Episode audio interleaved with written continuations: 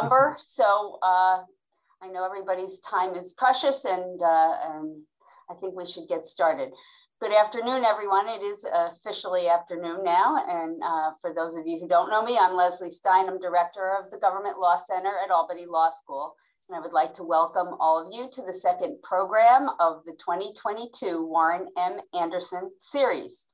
This year marks the 30th anniversary of the Anderson series. And today we have a distinguished panel of speakers on the important topic of revitalizing the New York State Law Revision Commission. As you will learn, the work of the commission has been hindered by a lack of funding for the past several years. The Government Law Center believes that revitalization of the commission is vital to the ongoing improvement of New York's laws, and we hope to be able to support the commission's efforts to resume its work in earnest and to continue our association with and assistance to the commission with legal research, analysis, and drafting by Albany Law School students and faculty members in the years to come. Uh, a brief uh, commercial interruption, and that is, is that all of you should um, have received uh, information about getting CLE credit. And uh, just to let you know, we will announce the, uh, the code word during today's program. Uh, I will now briefly introduce our panelists today in order of their appearance. I don't want to take up too much of the minimal time available to us with lengthy introductions, but I do encourage you to review their impressive bios online. Our first presenter will be Michael J. Hutter, a commissioner of the New York State Law Revision Commission and a professor of law at Albany Law School. Professor Hutter will start us off by providing some background regarding the history, purpose, and operation of the commission. After we hear from Professor Hutter, we will hear from Laura Tharney, who is Executive Director of the New Jersey Law Revision Commission. Ms. Tharney will speak about some of the salient aspects of New Jersey's commission. CLE I got to do. And of various notable projects in which it has engaged. And I just want to remind everyone to please stay on mute unless you're speaking. Thank you. Um, following Ms. Tharney's remarks, Peter Kiernan, chair of the New York State Law Revision Commission, will address the subject of why the commission performs a valuable service to our state government and to New York's citizens and should continue to operate. He will describe a few of the studies undertaken by the commission in the past and will share some thoughts about its future. We hope to have some time for a few questions and answers after each presentation. However, uh, the panelists all have agreed to remain for a few minutes at the conclusion of the program to answer further questions from the audience. All questions should be entered in the Zoom chat and will pre be presented by the uh, Government Law Center Deputy Director, Patrick Woods. Finally, before we begin, I would like to thank our sponsors. Our series sponsors the contribution of family members in memory of Sharon P. O'Connor, Albany Law School class of 1979, as well as Whiteman, Osterman, and Hanna, and our program sponsor, Greenberg Traurig. In addition, I would like to recognize the contributions of Professor Rosemary Bailey, executive, former executive director of the New York Law Revision Commission, and numerous other individuals who assisted in the planning of this program and the preparation of the materials you should have received electronically. Without further ado, I now give you Professor Hutter. Thank you, Judge. Good afternoon. I've been tasked, and I hate to use that word, it sounds like it's onerous. It's not, it's, it's a real pleasure. I've been tasked to talk about uh, briefly the organization of the commission, its operations, and even getting back to its history, but most importantly, its purpose. Now, as to history, I'll simply refer you to the materials in that you have. We go back now to start our, we trace our lineage back to Chief Judge Cardozo. And he, when he was with the court, he thought it'd be a great idea to have this Ministry of Justice, which then morphed into, in 1934, the New York Law Revision Commission.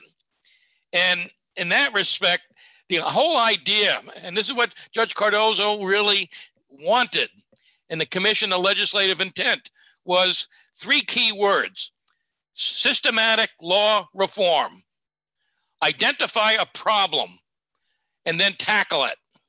And whether that problem now is archaic laws or simply the absence of laws as society's evolving, we have new situations. We have no laws to tackle it.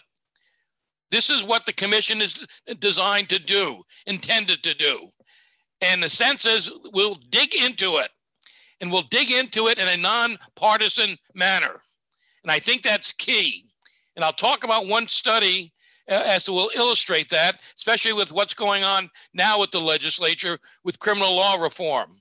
But the whole idea now is to give input into problems, give us give give a good studied history of the problem, background of the problem, alternatives how to tackle it, and submit that report to the legislature along with possible bills. Now we since 34, we've had dozens, literally dozens of recommendations, the vast majority which have been enacted by the legislature in whole. Others now were then tweaked by the legislature and again tweaked with oversight from the commission. So it's been a great partnership since 1934. And as Peter will talk with you, it's even continuing in recent years when the, the money dried up, when we were basically defunded uh, by the administration. So, what then, how does this work, the operations? What triggers a commission study? It will be triggered by, by first of all, by outsiders. And when I say outsiders, I mean the governor, the legislator, individually or as a body, judges, courts. And in that respect, the Court of Appeals has been one of the, the major sources of studies initiative by reason of their decisions, which they say this really needs further study by a court, not by the court, but by the commission. And then, of course, attorneys and individuals. But the, we also then will review things by our own study. We'll look at the advance sheets. We'll talk with legislators. We've had great relationships with the legislature because the ex officio members, the chair of assembly codes, judiciary, Senate codes, and judiciary have been a large part of the commission. And we've had great relationships with their councils through the years. So we're always keeping abreast of what's going on ourselves. So we get a we get a, a problem. What do we do with it? Staff will study it.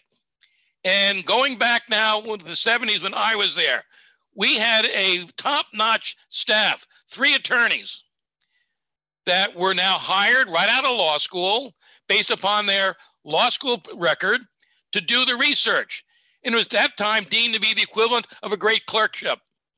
And we had then the five commissioners. And the five commissioners, when I was on, when I was executive director, Judge McLaughlin, at that point, the dean of Albany Law School, Willis Reese, distinguished professor from Columbia, Al Rosenthal, former legislative leader in the assembly, Carolyn Gentile, a distinguished labor lawyer. So the commission has always had some top notch commissioners on top of a top notch staff. We will then look at that input, that request, write up a report, and present it to the commission. And the commission used to meet monthly, regularly monthly, with a what I would call a briefing book, which is essentially a binder with hundreds of pages with all the various thoughts. So, what do we do then? I, let me use as an example. And again, the, the example I pick is one maybe grabbed from the headline, so to speak.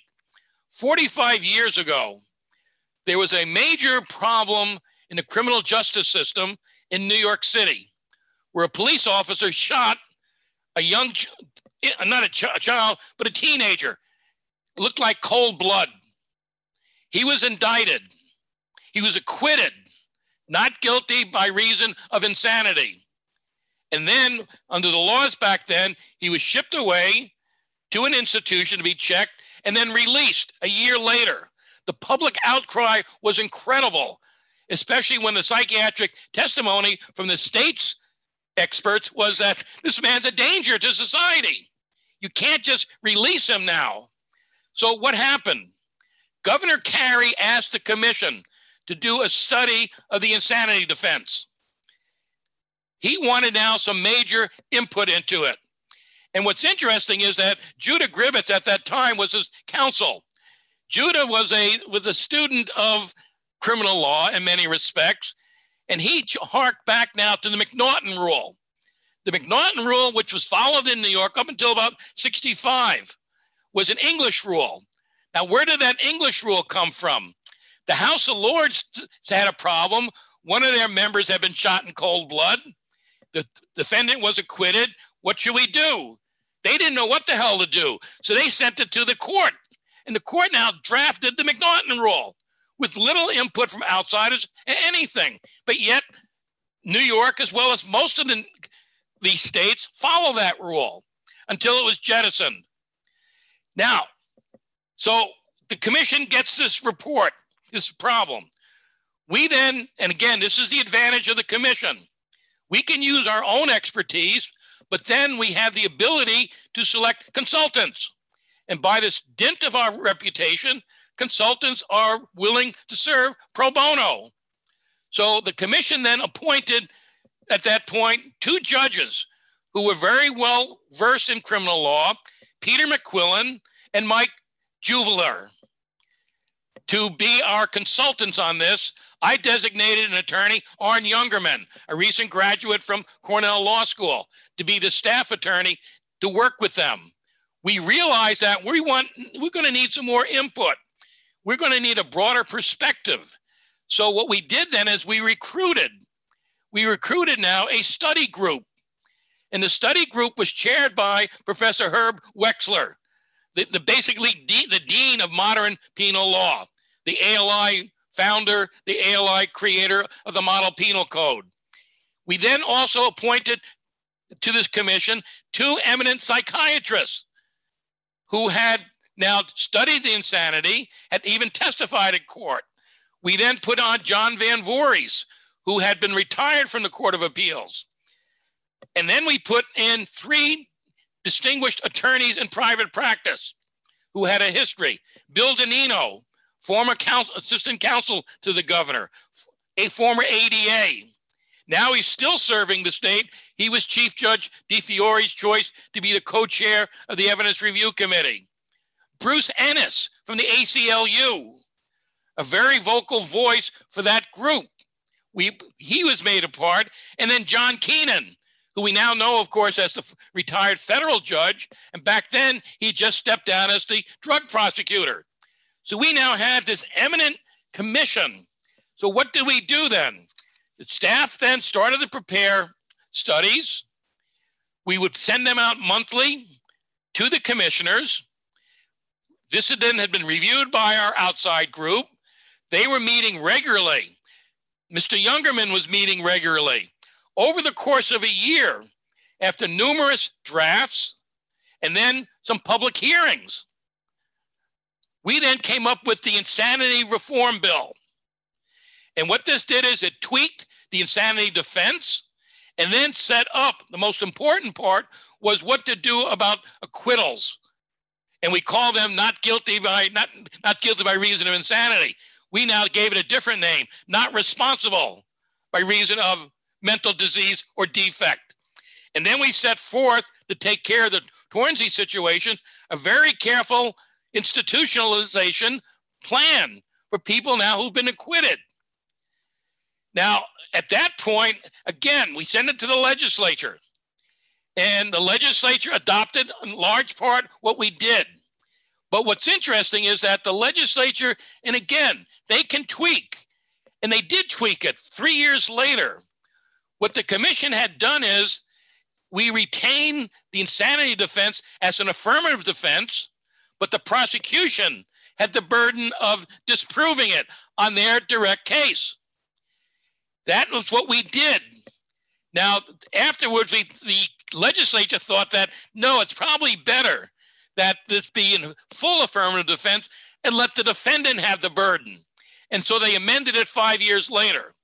But my whole point is now, when what we have is, and it's been tweaked a little bit since then, but everyone now pretty much agrees that what the commission came up with was a very good solution to a real ongoing problem to tighten up, prevent now people from staging phony claims of insanity, to treating people who really are insane, so to speak, and really are a danger to society.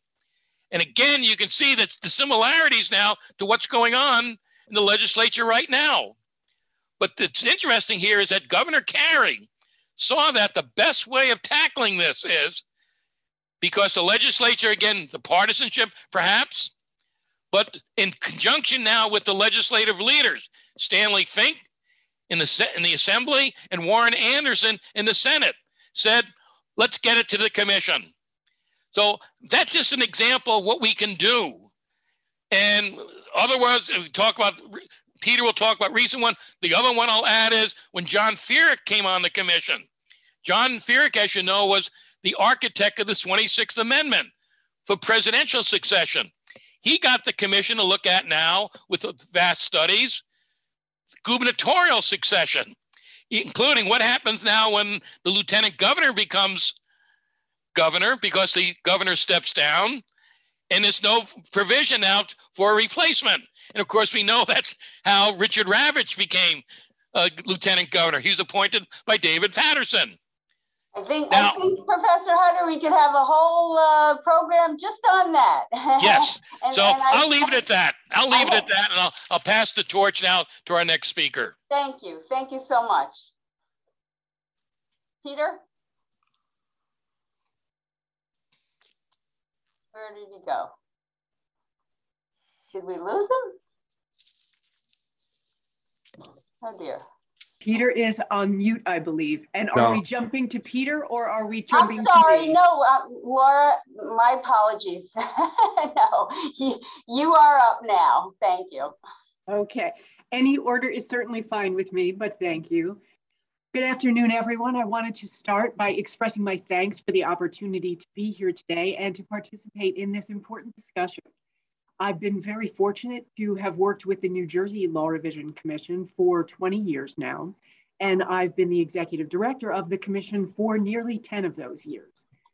In the interest of transparency, I will start by saying that I am not and going to pretend that I'm an objective voice regarding the value of law revision commissions. My experience is limited to my work with the New Jersey Law Revision Commission, but based on that work over the years now, I really believe in the value of the New Jersey Law Revision Commission and in law revision commissions more broadly. I've seen that the commission in New Jersey can play a very useful role in monitoring and maintaining the body of statutory law. And I don't for a moment assume that that's unique to New Jersey. For context, just to take the view from 30,000 feet for a moment, New Jersey has two-year legislative sessions. In recent years, in each legislative session, more than 10,000 bills were introduced. And there are many, many, obviously, competing demands on the time of legislators and legislative staffers. New Jersey's Office of Legislative Services is responsible, among other things, for bill drafting. When I last looked at the numbers, there are something like 350 people who work for the OLS. The New Jersey Law Revision Commission has four employees. Certainly, we are no competition. But I strongly believe that there's a role for us to play in working collaboratively with the competent, capable, knowledgeable people who are drafting in OLS. When I think about the legislature, I conceive of it as forward looking. Legislators are reasonably focused on solving problems that come to their attention, whether from constituents or other sources. I do not see that they have the time to engage in a review of the existing body of statutory law in a given state and to look for things like inconsistencies and conflicts, laws that have become outdated with the passage of time or are no longer serving the purpose for which they were enacted. Also, with so many bills introduced, it just doesn't seem realistic to expect that for each bill that's introduced, there is going to be an exhaustive research project done, a search of the history of the current law, or a 50 state survey, for example. In addition, at least in New Jersey, there is no mechanism by which the opinions of the courts that discuss New Jersey statutes are brought to the attention of the legislature. So when you see language in cases in which the court says something like, and if the legislature disagrees with our interpretation of statute X, they are of course free to, I find myself thinking, well, perhaps if someone tells them about that. One last point on this is that the work of OLS in New Jersey in drafting bills for legislators is done in confidence. This is by statute. So unless the legislature authorizes OLS to do so, its staff members do not disclose the nature of the content of their work on the bills. So the process of drafting bills does not routinely involve outreach to those who are impacted or who will be impacted by a change in the law. Now, just as Michael touched on earlier, there have been historic calls for law revision commissions one of the earliest that I saw when I was doing some research on this some years ago was in the 1870s. And later, significantly, to address, at least in part, the challenges associated with what can be the siloed nature of statutes on one hand and case law on the other, and the interplay between those two, there was the 1921 article by Benjamin Cardozo calling for the creation of an entity to deal with this issue. Almost every state, as far as I know, has an entity that's charged with the responsibility for revising or reforming its statutes. When last I looked at this, Oklahoma was the apparent exception several years ago. For this information, I relied, and I have to mention that I relied heavily on the excellent work done by the National Conference of State Legislatures, who researched this issue and prepared a state by state summary. Now, the operations and the functions of these various organizations vary by state, some of them focus more on the structural organization and management of the statutes. Others play a role in modifying the substance of the statutes. Their focus includes things like bill drafting and research, compilation, legislative services, etc. A limited number of states have a law revision commission that was created to act with some degree of independence and to engage with the legislature. There were fewer than 10 when last I looked. Not all of these are staffed right now. Not all of them operate in the same way. Their budgets vary. One thing they do seem to have in common is that their, re their recommendations are not self-executing. Legisl some legislative action is required before a recommendation has any legal force or effect. Turning now to just a quick overview of the work of the New Jersey Law Revision Commission. Commission projects vary in size. There are some recommendations that we have made and will be making that recommended change to literally a single word or a single subsection of a statute. Some a recommendation that we made that was enacted at the end of 2019 concerned the sexual assault, assault statute in New Jersey and the removal of the reference to force. Other uh, projects of this kind included a project that we still have not found anyone interested in enacting this in, in uh, sub submitting it as a bill, but there was there is an erroneous provision in New Jersey statute that allows the commissioner of the Department of Community Affairs to impose a $100,000 fine. It's supposed to be a $100 fine. That was a typo. So that we recommended that change. Other work that we do proposed a revisit revision of an entire title or an entire subject matter area. Title 39 pertaining to motor vehicles was one of those. UCC articles, are other examples. Other, still other projects propose revisions to more than one title. Landlord tenant law, for example, cuts across several titles. Pejorative terms. We had a couple of projects that we worked on years ago that were enacted, one in 2013, one in 2017, recommending the removal of pejorative terms wherever they appeared throughout New Jersey's body of general and permanent statutes. Also, there is some ongoing work that we're doing right now, a project proposing the removal of the term inmate from New Jersey statutes. And this was actually inspired, the project, by a change in New York law. And we're about at the midpoint of our work on that project at this time. The projects, the duration of the projects also varies considerably by project. Some last for one or two months, others for one or two years or more. Since it began its work, the commission has released something like 220 reports and submitted them to the legislature. Of those, I believe our number is 77 of them have been enacted into law by way of 58 separate bills. And one report actually resulted not in a change to New Jersey statutes, but in a change to New Jersey's rule of, rules of court. The, by way of uh, just a quick historical glimpse, New Jersey established the first Law Revision Commission in the US in 1925. Now, as you know, New York wins because New York has had the, it has the oldest Law Revision Commission that has been in continuous operation since it was created. In New Jersey, the law first Law Revision Commission produced the revised statutes of 1937, but then it ceased operation in 1939. After that point, the function of the commission were transferred to several successor agencies, but there was no entity that was responsible for continuous review and revision until 1985. That's when the current commission was created. The legislature made a determination that it was worthwhile and appropriate to have an entity that was going to engage in a general revision and continuous review of the statutes of the state. The current commission was created in 85. It, the statute was effective in 86 and the commission began working in 87.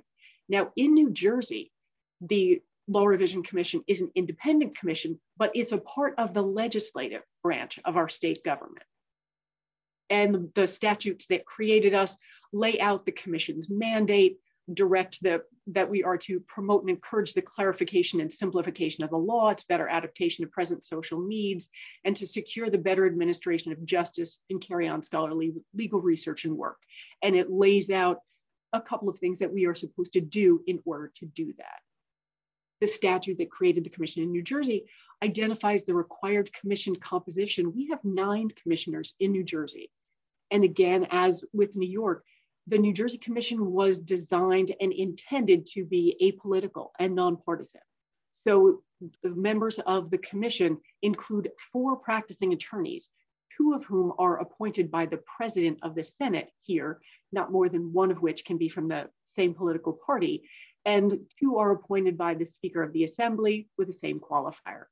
The chairs of the Senate and Assembly Judiciary Committees are ex officio members of our commission, and the deans of New Jersey's three law school campuses are also ex officio mem members of the commission. In New Jersey, the commission meets once each month with the exception of August. Our meetings are open to the public. The documents that are considered at each meeting are provided in advance to our commissioners and to members of the public who express an interest in receiving them, or they are also accessible on our website. And we have been very fortunate over the years that I have been there to have commissioners with experience and expertise in a variety of areas of the law. And they are very active. They review in detail all of the materials sent to them each month. They provide detailed, comprehensive comments. And they also request additional research if they think it's warranted. In any given month, they may ask for additional information, recommend additional research, or collectively authorize work in an area or the release of a project for either comment or as a final report recommending a change to the legislature. Our monthly meetings are generally the only time that we have all of our commissioners together at one time to discuss the commission's work. And in addition to the commissioners, New Jersey is supported by a small commission staff. The commission staff works year round, offices staffed Monday through Friday. We have a blend of full and part-time staff. The composition of the commission staff changes periodically based on our needs and budgetary constraints. Right now, we have three full-time attorneys and one part-time executive assistant. And in recent years, in order to continue doing the work that we do and the amount of work that we're trying to do, we've really worked to find ways to increase our engagement with law school communities. So we work with students who assist us now as paid clerks or for credit externs, pro bono credit as well. Some years ago, we created a legislative fellowship position that was modeled on judicial clerkships. And we basically, it was a one year position that was filled by a recent law school graduate. We've also worked over the years to expand and increase our outreach on projects. Our process and our engagement with commenters sounds as though it is less formal than the process that has taken place in New York. We don't have the opportunity or the ability to appoint people to participate in projects. So we do project-based outreach that is tailored specifically for each project and try to identify people who would be willing and able to share their expertise and experience with us to inform our drafting. The primary sources of the work that we do and the projects are, if I had to break it down and focus on the top three, I would say the work of the Uniform Law Commission, case law. We created term searches that run automatically and alert us to cases in which a court finds a statute or some part of thereof unconstitutional or determines that it is federally preempted or calls an issue to the attention of the legislature or discusses legislative intent. Also, projects are recommended about, in some years, about a third of our projects are recommended by members of the public. This includes staff and commissioners, as well as members of the legal community and individuals who are not members of the legal community, but who have had an experience or some expertise with an area of the statute and are aware of the fact or believe that there are issues or problems with that statute. The commission's role also varies. There are some projects, and most commonly, we will institute and complete a project by the commission with and you know including of course our usual outreach that's done to try to to get as much input as possible there are other times however when projects are they originate with other sources, maybe the State Bar Association, maybe another entity, and the commission is asked to participate in a particular aspect of the project. Um, the commission may also play a very limited role. There are times, for example, when a legislator or legislative staff member or, or an OLS staffer may request assistance on in a single area or on a single issue. And they want, for example, a 50 state survey or to engage in other kinds of limited research and then provide preliminary findings with a quick turnaround time. So really there's a fairly broad scope of project types, project models, and different kinds of project areas. If we look at the New Jersey reports that have been enacted since 2012, in the last 10 years, we've had 22 projects that are enacted. There is a chart in materials that shows the number of projects that were in various states of completion in recent years. And you, and you will see also in the materials that they cover a wide variety of areas of the law. One question we are frequently asked is, how does the commission choose the projects on which to work? We've talked about the sources of potential projects, and there are a series of considerations that we use to assess potential projects based on their source. We are also asked if there are limits to the work that we do or the kinds of projects that we do, and the answer to that is yes. Usually, we do not work in areas of the law in which the legislature has very recently worked or is currently working. We view part of our mission as bringing to the attention of the legislature things that legislators are not already focusing on. In practical terms, given the size and the resources of the commission and the size and the resources of the staff available to the legislature, there does not seem to be a benefit to duplicating or appearing to compete with the work that's being done by the legislature already. Also, and this is a tricky one, we say and we mean that we do not work on policy. And I say this is a tricky one because anyone who does statutory drafting can say with a straight face that even a question about whether and where to place a comma can be a policy decision. And those of us who've been saying for years that this can be a policy decision took particular note of the, what was it, the Oakhurst Dairy case out of Maine in 2018, which involved an overtime dispute that resulted in the payment of something like $5 million to truck drivers and hinged on the presence or absence of the Oxford comma. Another thing that we don't do is we tend not to make recommendations that would have a fiscal impact on the state or require the expenditure of funds. Now, just to, to double back to policy and to clarify,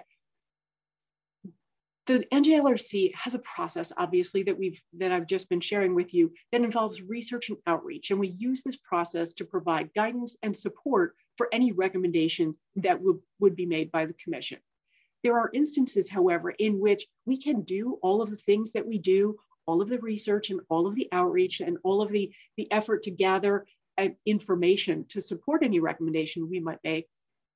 And then we find that there really isn't there isn't something that weighs more heavily on one side of an issue than the other. So all of the work that we've done does not lead us to clear support for a particular recommendation. In that case, those are the kinds of things that we describe as policy determinations that are appropriate for legislative action in the first instance.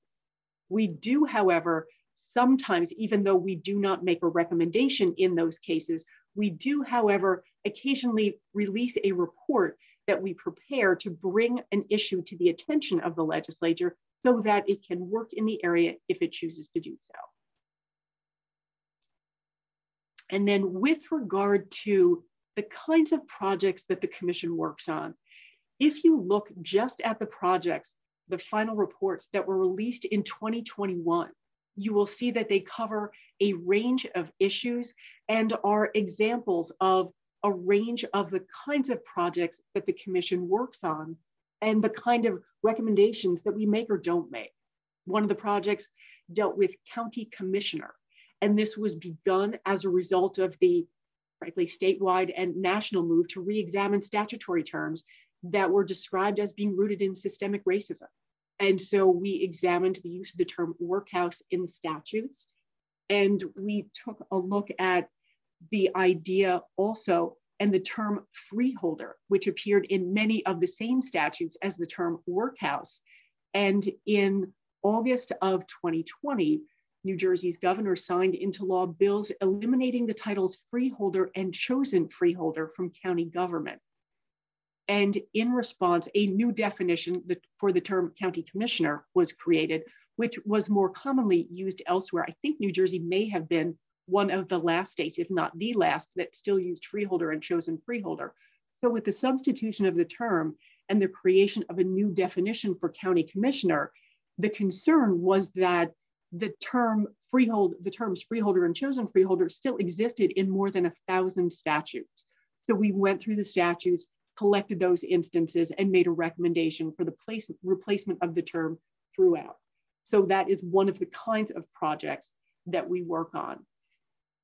Another ex other examples you will see, you can see in the materials are situations in which they're making a recommendation involved the kind of policy determination that I was just discussing. Organization of county committees was one of those examples where New Jersey's election statute contains requirements for county committee members that are based on gender. There was supposed to be one male and one female member, for example. This was challenged in recent years, and the plaintiffs sought to compel the county clerk to prepare ballots that called for the election of committee persons rather than a committee woman and a committee, committee man. And so the challenge was that the court found that the statutes were constitutionally questionable, but since a modification of the law in this area required a policy determination, the commission determined that that was best suited to the legislature. And the final report that we released didn't make a recommendation about whether or how that statute should be changed, but it urged the legislature to consider the issue and take action as it deemed appropriate and I don't know, there are certainly a number of other projects, but I believe that I'm at the end of my time. So I will wrap it up there and happy to answer any questions at any time. And more information can be found on our website and in the materials as well. Perfect. And I really do um, recommend that you look at some of those reports and, and, and look at the website. They're, they're very thorough, very impressive, and, um, and very interesting. Um, and before we move to our last speaker, would, obviously we're, we haven't had time for uh, questions after each um, speaker so far, but we will we will have time for that at the end. Um, but before we move on to um, Mr. Kiernan, uh, I uh, we need to tell you about the code word for your CLE credits. And today's code word is, I hope appropriately, spring, S-P-R-I-N-G, spring. Okay. Thank you again, Ms. Tharney and uh, Mr. Kiernan. Well, thank you, Judge, um, and good afternoon, everybody. Um, when Governor David Paterson asked me to serve as the chair of the Law Revision Commission, I was very proud because I knew uh, some of the commission's splendid history. for example, uh, the original executive director of the commission, John W. MacDonald, who then became very long time chair of the commission, was a professor of mine at law school. When I was appointed uh, counsel to the minority in the state senate in the late 1970s, and I realize many of you probably weren't even born then, or if you were, you were still in short pants. But that was a time when the New York City was uh, insolvent and was enduring a quasi bankruptcy process that had been um, fashioned by the Congress. So the Carey administration frequently was venturing into the legal unknown. And I know for a fact that it consulted with the commission. And so did I when I was counsel to the governor. Um, so I am very grateful to Judge Stein and the Government Law Center for supporting the commission. Uh, she is, Judge Stein is entertaining, as she alluded, entertaining an alliance with the commission so that the commission can avail itself of law student research capacities, presumably for academic credit, and uh, serve as a uh, wonderful recruiting tool for people to join public service. And I'm also grateful to Janet DiFiore, Chief Judge DiFiore, who has been supportive of the condition. As Michael pointed out, the Court of Appeals frequently through the years has consulted with the commission and given it assignments. Um, the reasons that Judge that Judge Cardozo cited in 1921 are as valid today as they were then. And when the, for example, when the commission was ultimately enacted in 19, the statute in 1934, the legislature had no staff. And one of the functions of the commission was to serve as legislative staff, particularly with research and reports. Now, the legislature has lots of staff now, but there are significant committees of the legislature that have perhaps just a single professional employee, and some of those people are session employees. Each house has uh, senior staff but they are generally overwhelmed by events and have to react to them. The executive branch is well staffed, but it is constantly dealing with crises, and actually, some of them are real. Um, so I, I think it, uh, the legislature has a role to play as sort of a quasi staff. But my my main point is that legislation is a partisan endeavor. Now, currently in New York, the uh, party that controls both houses is the same party of the governor. But that has not always been the case. And each house, and even if it were to be, uh, and there's no assurance it'll continue, but even if it were to continue, the uh, each house has its own prerogatives and priorities and there always is tension uh, between the legislative branch and the executive branch. By its classic definition, politics is the struggle for power. Politics is partisan, and there always is politics. Now, the uh, aspiration, of course, the constant aspiration is for bipartisanship. But that occurs less, at least in my experience, that occurs less than one thinks. It's a function of leverage, the allocation of power, social and economic circumstances, leadership shifts, election year exigencies, pandemics, war, and other unpredictable factors. And when it does occur, it's usually in the form of a very narrow compromise. When I was counsel to the governor during the Great Recession, the legislature, the Senate, I should say, the Senate Democrats had achieved the majority by one vote. by one seat. In reaction, the Republicans, as a bloc, voted against everything that the Democrats brought to the floor. Then in 2009, there was a coup, and no one knew who was in charge. After the ensuing election, there was a breakaway independent Democratic conference. In circumstances like that, compromise is very difficult to achieve. Partisanship reigns. Another thing that I think is worth recognizing is that legislation is actually more like litigation. Hearing, hearings become contests and not very investigatory. I admire lobbyists. Some of them are great professionals, but they are advocating for a single point of view. They do not consider wide compromise to be a measure of success. Now, by contrast, the Law Revision Commission is nonpartisan. It proceeds by consensus, often achieved by series of roundtables where various stakeholders and advocates who otherwise may never talk to each other uh, discover common ground and discover and generate consensus. Everything the Law Revision Commission does is data driven, it's evidence based. It does not advocate, it recommends. And it rarely takes on a project unless it is requested to do so or is compelled to do so.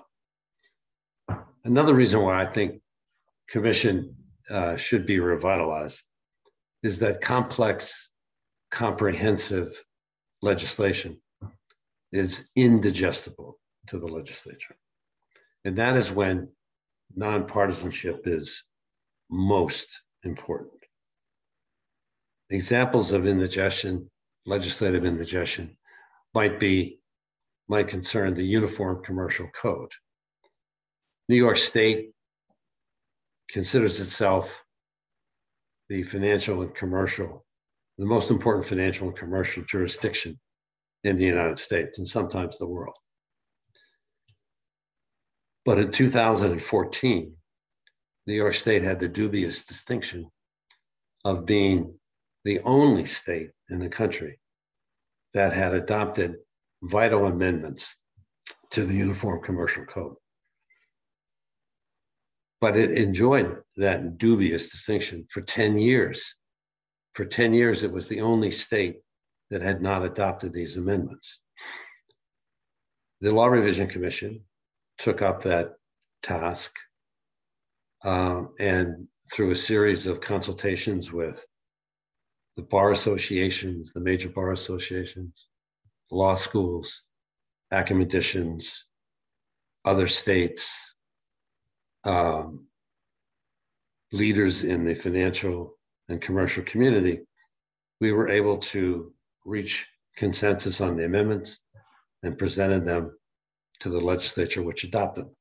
But the point is, the legislature was incapable of dealing with the complexity of something like the Uniform Commercial Code. I don't think anyone's ever been elected based on their support of the Uniform Commercial Code. Another example that's somewhat more recent concerns the not-for-profit sector uh, and the not-for-profit corporation law. The not-for-profit sector of the New York State economy is vast. It represents about 18% of all jobs in New York State and multiple, multiple billions of dollars of economic activity. The Law Revision Commission was asked to address the not-for-profit law, not-for-profit corporation law. We found that the law had not been amended since 1970, and before then, 1896. The law was ponderous, unmanageable, sometimes incomprehensible, um, and clearly obsolete. We were able to undertake this task. It's been a multi year effort, and it has resulted in three substantial amendments to the uh, that were adopted by the legislature a another one which is pending and one that is waiting introduction. I remember that there was a prominent lawyer who was oft quoted as saying that it is legal malpractice to form a not for profit corporation in New York under New York law. All of that business was going to other states, uh, most particularly Delaware. That, that is changing now because the law is much more manageable. But there are many other examples of where the Law Revision Commission was able to take up a very comprehensive and controversial subject, uh, and the legislature was not. Uh, the state uh, or the commission, excuse me a second. The commission was responsible for wholesale reform of the State Administrative uh, Law Procedure Act. Uh, it undertook a thorough revamping of alcohol beveraging uh, law, the ABC law, and the regulations of the state liquor authority and the administration of the law. Um, we had discovered that the ABC law had not been amended since 1934. that was less than a year after prohibition ended. Um, the powers of attorney uh, provisions were hopelessly mired in a near vicious controversy among the legal profession. We undertook that and resolved it. Um, the mental hygiene law, particularly with respect to guardianships, is a mess. And we've been addressing that. That's a multi year effort. Thanks to Rosemary Bailey, our executive director. And the only reason, uh, the only difference in her role is that she's no longer a paid executive director. And kudos to her. Uh, significantly, when the legislature passed the no fault divorce law, one of the first states, I think maybe the first state in the United States to do so, it had to deal with the question of temporary maintenance awards and then final maintenance awards. The legislature had adopted a formulaic approach, but asked the Law Revision Commission in the legislation itself, asked the Law Revision Commission to assess the effectiveness of that formulaic approach. That was a very difficult, lengthy effort, which we literally had hundreds of conversations. We're able to have a all day long um, conference of stakeholders or roundtable of stakeholders in which a consensus was achieved. Uh, and we were able to recommend, and by the way, we did a a survey of nine counties in the state and how their temporary maintenance awards were being uh, processed. Uh, and to do that, we had to get the services of a statistician. One of our members uh, contributed a golf game and a bottle of whiskey, and we got a very competent um, statistician from Syracuse University that assembled our data and we adopted a hybrid approach where low income families that cannot afford um, counsel uh, or situation where you have a battered spouse that didn't have the capacity to litigate a uh, temporary maintenance award, the formula applied there and applied very well. But the formula did not work for uh, families that had more more substantial assets, and particularly a melange of assets that did yield itself to a formulaic approach. And so guidelines were adopted.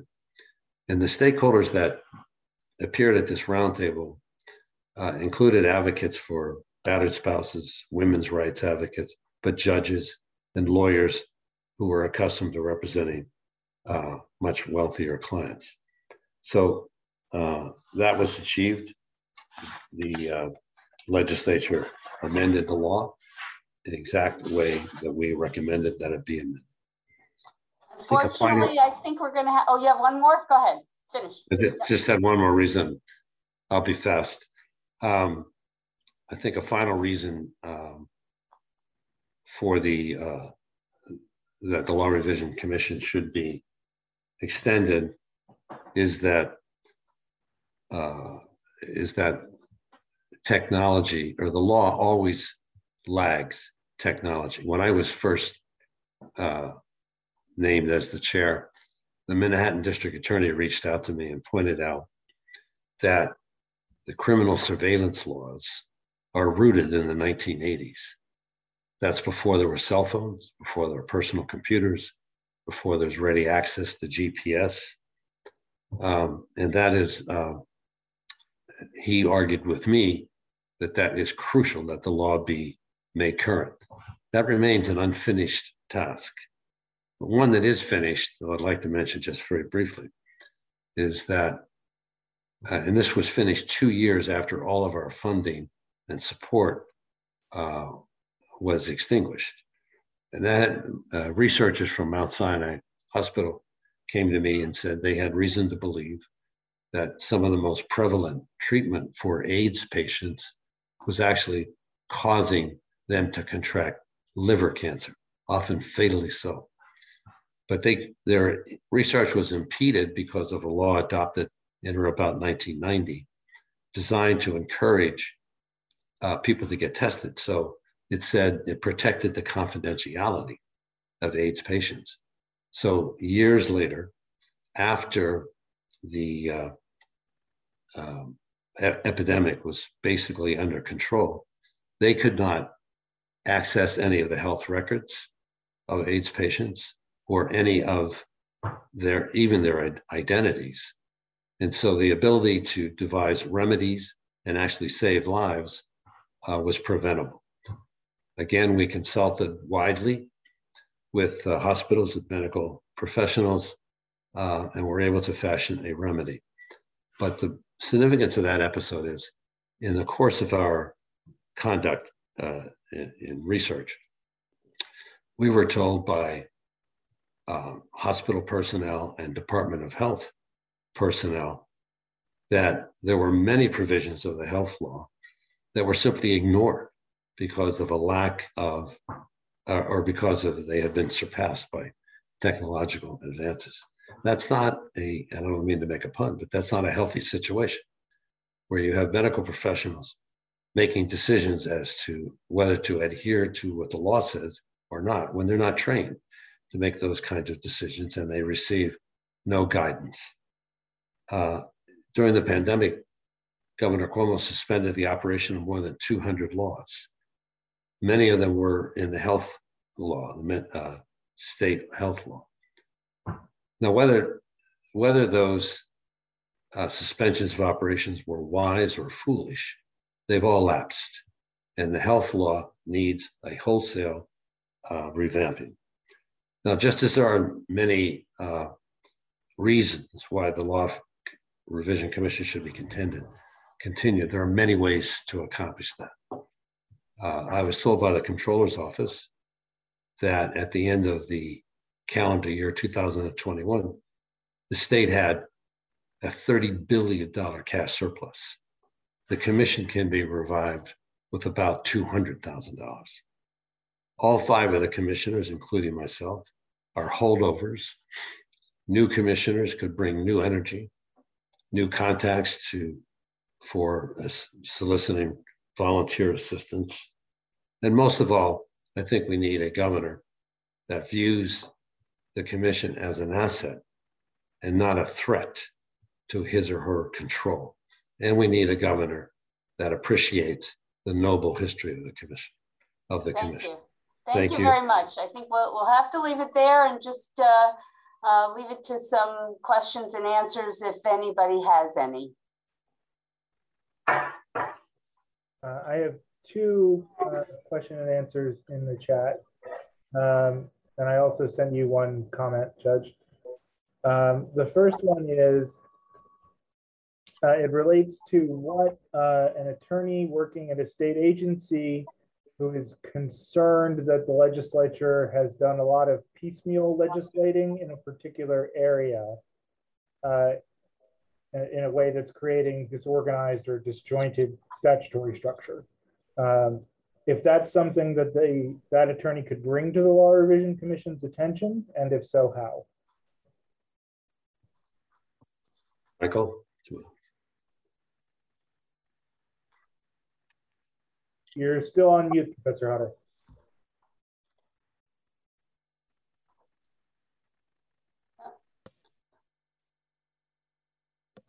It sounds like the, the attorney may be a little concerned about uh, retaliation, but certainly uh, that's something I think the commission would want to at least submit it to the commission. I obviously can't say what the commission would do about it, but I think that's something we would take a look at.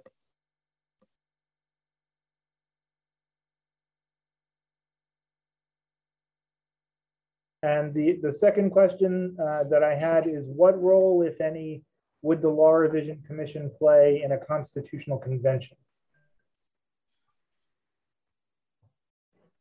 Big question. Well, I think if we ever have a constitutional convention, um, the Law Revision Commission would be a resource to the convention. There are certain topics that uh, keep getting raised as subject that a convention, those who advocate a convention should address, have already been addressed by the commission in a, as I said, a nonpartisan manner. So it could play a fairly significant role. Interesting along those lines, Patrick. Uh, Dick Bartlett, uh, who had been a, participated in the last constitutional convention, had commented to Bob Barker and I. Bob was a former executive director that the commission could play a role at least in formulating uh, some position papers on some of the issues that would come before. Uh, Dick was a big supporter of the commission. I have one other question that came to me, and that is whether there are any interesting areas of law that the um, commission uh, is currently concerned about addressing. Uh, well, we're still looking at the not-for-profit corporation law, which is a huge um, multi-article law. Um, for instance, how to treat um, um foreign corporations. Um, but certainly the work is continuing there. I've already alluded to the uh, New York's health law. Uh, I alluded to uh, criminal surveillance laws which there's lots of advocacy to address. So those are just three items that would keep us busy for quite a while. Having having just um, come from the Court of Appeals, um, I I would suggest also another area that uh, has not been addressed in many many years in a wholesale fashion, and that's our civil procedures and laws and rules, the CPLR, which um, is full of contradictions and uh, and and uh, uh, ambiguities and and you talked, uh, Mr. Kiernan, about New York being the commercial center and uh, just how how difficult it, it can be to um, to litigate in New York's courts uh, because of the current condition of our CPLR. So that that's a big one to maybe put on the shelf. Well, the problem always with the legislature is that you have short-term elected members uh, dealing with long-term problems, and that's a task I think that the the CPLR is something the legislature would probably avoid or want to avoid because no one also gets elected saying, I led the reform of the CPLR. So uh, I agree with you that, that that is necessary. And of course, that's an area where we could get plenty of volunteers, I believe, to help. Lots of litigators out there that are frustrated by the CPLR. I've uh, I have another um, comment that I'm going to convert into a question, uh, which is, do you think that there should be a more formal mechanism for the Law Revision Commission to work with the Uniform Law Commission? Uh, and if so, what could that look like? Michael, you might be best to address that. We've had, we've always had an informal relationship um, with them. Um, we will talk with them when a project would come in.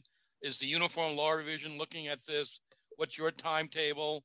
Uh, we had some most recent discussions before Peter's time is with the Uniform Trade Secret Act. New York now, surprisingly, is the only state in the country that has not enacted the Uniform Trade Secret Act. And the Uniform Act people wanted to know why. And it's always been a puzzle to me um, about why that has not happened. But there's certainly a great resource and there should be coordination. But I don't know if it's necessary to have any sort of more, would be quote unquote formal.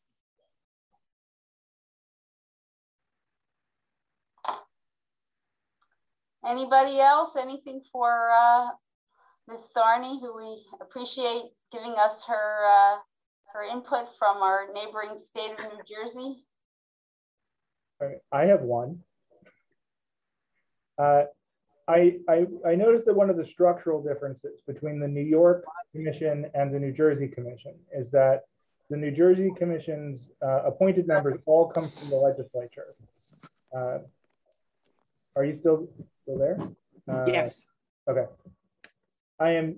Uh, whereas the New York's Commission has two effective, you know, ex officios who are connected to the legislature, and then multiple gubernatorial appointments. I'm wondering if the lack of a gubernatorial appointment or member of the New Jersey Commission has ever uh, presented an obstacle to the commission's work being translated into uh, practice, the changes in the law. I do not know. That's certainly an interesting consideration. And we have, as recently as the last legislative session, had situations in which bills based on our work went through and were they went through both houses of the legislature, but then were the subject of a veto by the governor. So I don't know if having a more institutional connection to the governor's office would address that. But the challenge, of course, is that since we are a legislative entity created by the legislature and as a part of the legislative branch, I don't know in practical terms how that would work exactly. So the short answer is I just don't know. Sorry about that, Patrick. No problem. Okay, well, I think this has been very informative and, and obviously there's work to be done and, and we're going to continue to do that work and uh, hopefully uh, by next year this time we'll be back up and running. Have a great day, everyone. And thank you again for participating and again to all of our sponsors um, for making today's program uh, uh, available. Thank you, everyone.